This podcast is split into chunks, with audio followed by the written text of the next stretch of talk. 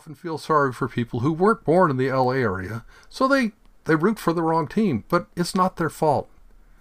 It's sad, though.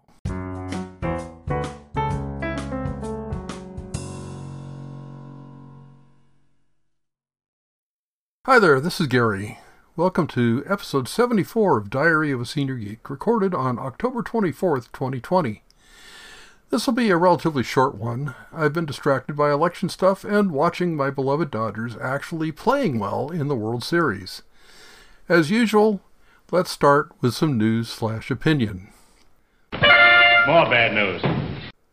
As I write this, the Dodgers are, are ahead of the Rays two games to one in the World Series. It's amazing how talented this team is.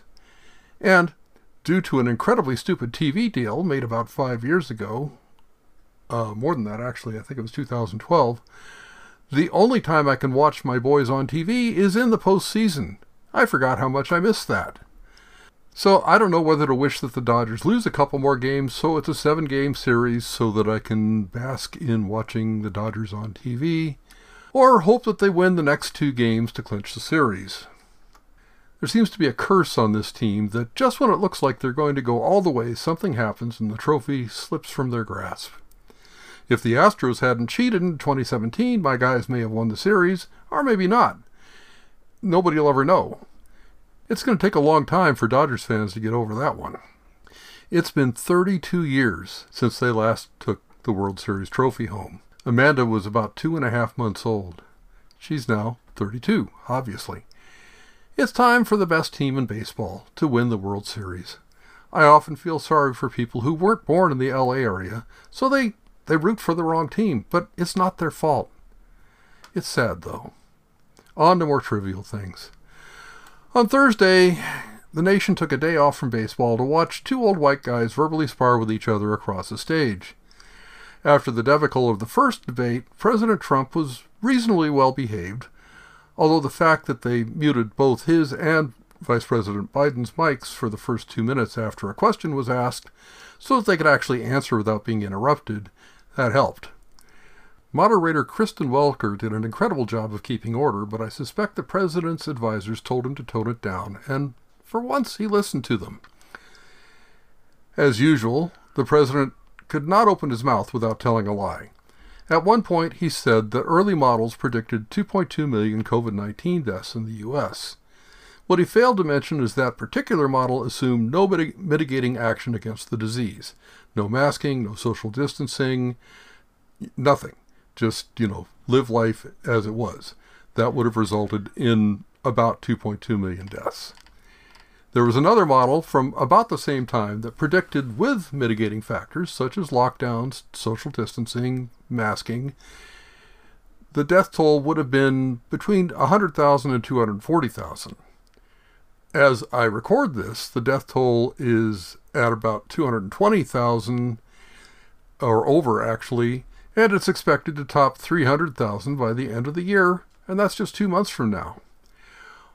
Widely distributed, safe, and effective vaccines aren't expected until mid 2021 at the earliest, no matter what Donald Trump says. Again, no matter what our current president says, there is no documented proof that Vice President Biden is connected to corruption in Ukraine or China. He has an out of control son who has made some sketchy deals, but Joe is not Hunter, and it's still unclear that Hunter did anything illegal, at least when it comes to financial crimes. Snorting coke off of a hooker's butt, that might be shading towards illegal. Hunter's reported to be in rehab, and I wish him well. Now, the lies weren't all on one side. Biden also told a whopper when he said that under the Affordable Care Act, Obamacare, everyone was able to keep their health care plan. Before the ACA, there were some low cost plans available that didn't meet the required set of benefits specified by the ACA, so those plans had to be terminated. And folks who had them had to switch to another and probably more expensive plan. But it's arguable whether the eliminated low cost plans were even worth the money, since they didn't provide some of the very basic benefits required by the ACA. So, in my opinion, Kristen Welker is the one who won the debate.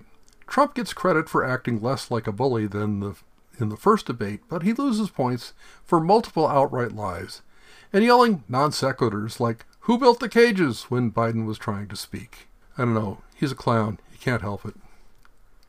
Because everything's fine. This week, I'm going to continue looking at the traditional left right political spectrum and talk about what I call traditional conservatism. Now, I didn't do a huge amount of research on this. This is mostly just from what I've found out over the years and like maybe two minutes of uh, reading a Wikipedia article. So, by traditional conservatism, I mean conservatism as it was before the religious right became active. Traditional conservatives revere tradition, hierarchy, and authority. They tend to oppose any kind of reform or modernism and seek to return to the way things were, in other words, the good old days. Most conservative leaders tend to be white and male, and if they're female, they tend to be white. I think there may be some black female conservatives out there, but I can't think of, think of any off the top of my head. As a practical matter, traditional conservatives advocated for individual freedom, property rights, small government, low taxes, minimum regulation, and a strong national defense. In my view, to a traditional conservative, individual freedom and property rights pretty much only applies to well off white males and their families. In my mind, examples of traditional conservatives are Barry Goldwater, John F. Buckley Jr., John McCain, and George Will. That's kind of a dying breed. There are modern examples that include George Conway, that's Kellyanne's husband. I'd love to be a fly on the wall while they're having dinner, especially since their daughter's pretty liberal. And then there's Rick Wilson, Steve Schmidt, and Michael Steele of the Lincoln Project, an organization of Republicans dedicated to defeating Donald Trump in this election. I don't think there's ever been a time in my life when a president was so unpopular that a nationwide organization of members of his own party was advocating that citizens vote for the other party's candidate. As I record this, the election is 10 days away. Please make your vote count. Eh. Hey, did you hear about the kidnapping at school?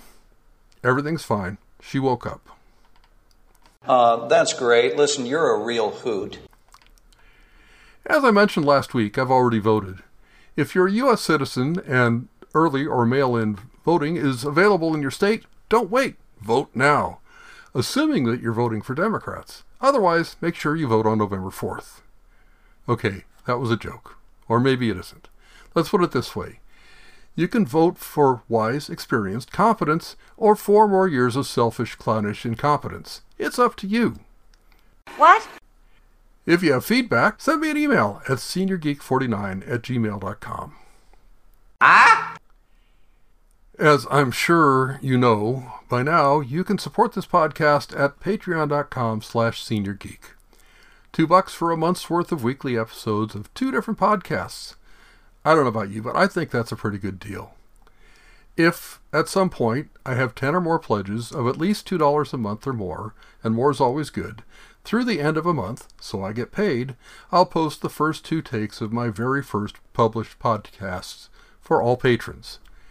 So you can listen to me flounder and free associate for a total of about 40 minutes while driving at 70 miles per hour on I 15 from Las Vegas home to Southern California without recording anything I felt like I could use. I did have a third take on that drive that I actually did use, and you can go back and listen to the first episode of this podcast if you're interested. Anyway, I'd say that's not a bad deal for two bucks.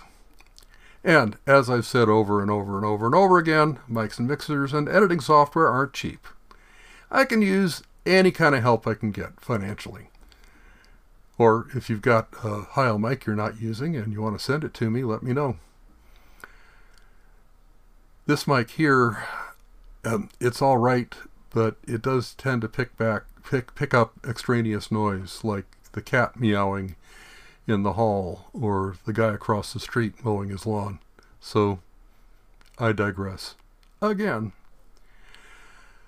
The Patreon link is in the show notes. If you can't pledge, I fully understand. Just tell everyone you know how great this podcast is and rate it five stars in whatever app you use to listen to it. Especially if you listen to it on Apple Podcasts. A five star rating on Apple Podcasts, I mean, you have no idea how much that helps.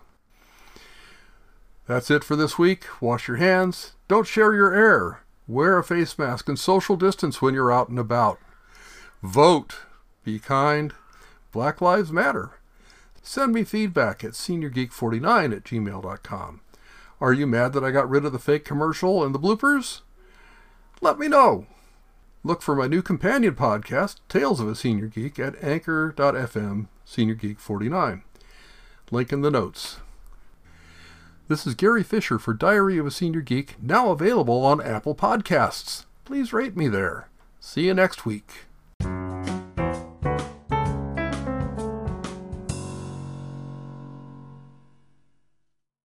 going to pause for a second here. Okay, we are no longer paused. I got a red record light. Counter's going up. All right, I've been saying Kirsten Welker, and her name is Kristen Welker, so I'm going to re record a couple of sentences. Moderator. Moderator Kristen Welker did an incredible job of keeping order, but I suspect the president's advisors told him to tone it down, and for once he listened to them. Okay, so I'm going to drop that in the first place I mispronounced Kristen. And here's for the last sentence in that. In my opinion, Kristen Welker is the one who won the debate. Trump gets credit for acting less like a bully than the in the first debate, but he loses points for multiple outright lies and yelling non sequiturs like "Who built the cages?" when Biden was trying to speak. Hey, have I got time to go back and pay my hotel bill? Sorry, too late. That suits me fine.